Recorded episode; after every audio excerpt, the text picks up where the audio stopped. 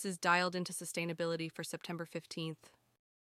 From AP News, Starbucks plans to overhaul its iconic disposable cup by 2030, aiming to eliminate single use cups completely in a bid to reduce waste and greenhouse gas emissions. The company's sustainability goals include cutting waste, water use, and carbon emissions in half by 2030.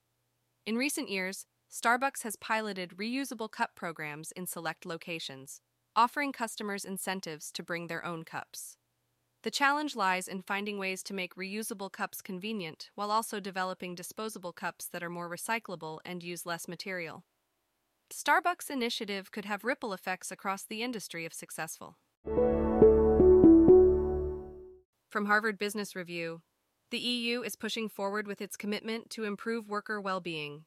Two key directives, the Transparent and Predictable Working Conditions Directive and the Work Life Balance Directive, aim to enhance employee protections, increase labor market transparency, and establish minimum standards for leave and flexible work arrangements. Additionally, the Corporate Sustainability Reporting Directive, CSRD, will require companies trading in Europe to publish detailed information about their sustainability efforts starting in May 2024. This move signals a shift towards people sustainability, which encompasses diversity, inclusion, well being, employee safety, and fair pay. Companies like Heineken, SAP, and Liberty Mutual are already integrating people sustainability into their strategies. CEOs recognize the importance of retaining talented employees as part of long term organizational sustainability.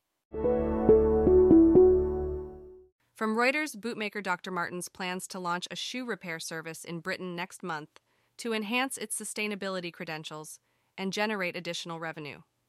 The London listed company is currently testing the service with its employees. CEO Kenny Wilson believes that while the new service may initially diminish some demand, it will ultimately foster customer loyalty. Dr. Martens is teaming up with the boot repair company in Leeds to offer repairs, with sole replacement costing pound 81, $100.50. Wilson sees significant potential in the secondhand market, aiming for it to comprise a tenth of the company's revenue. Resale services are gaining popularity as young, sustainability focused shoppers opt for secondhand items. From phys.org. Climate change is undermining sustainable development goals, says a report by the World Meteorological Organization, WMO. Only 15% of the Sustainable Development Goals, SDGs, are on track, according to the United in Science report, which examines the impact of climate change on goals.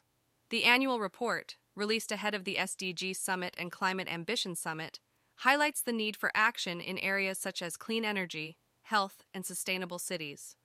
The report also emphasizes the importance of weather predictions, early warning systems, and scientific advancements in addressing climate change and achieving the SDGs.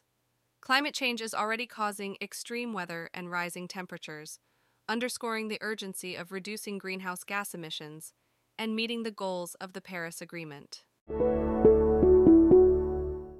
From greenbiz.com, dot, dot, dot, Amazon has launched a new initiative to encourage its third party sellers to adopt more environmentally friendly practices. The Sustainability Solutions Hub will centralize access to various services, such as the Climate Pledge Friendly Badging System, which highlights certifications for the use of recycled or bio based materials. Other services include Amazon Renewed, which repairs and refurbishes products for resale, and the Ships in Product Packaging Program which aims to reduce waste by encouraging sellers to use robust shipping boxes instead of putting product boxes inside shipping boxes. The hub will be available to sellers in several countries, including the US, UK, and Germany, at the end of October. Dialed In is written and read by artificial intelligence. You can find out more at dialedin.today. Soon, we'll have, have CTA to provide feedback at dialedin.today slash feedback and ask for new topics at dialedin.today slash topics. Those don't exist yet, though.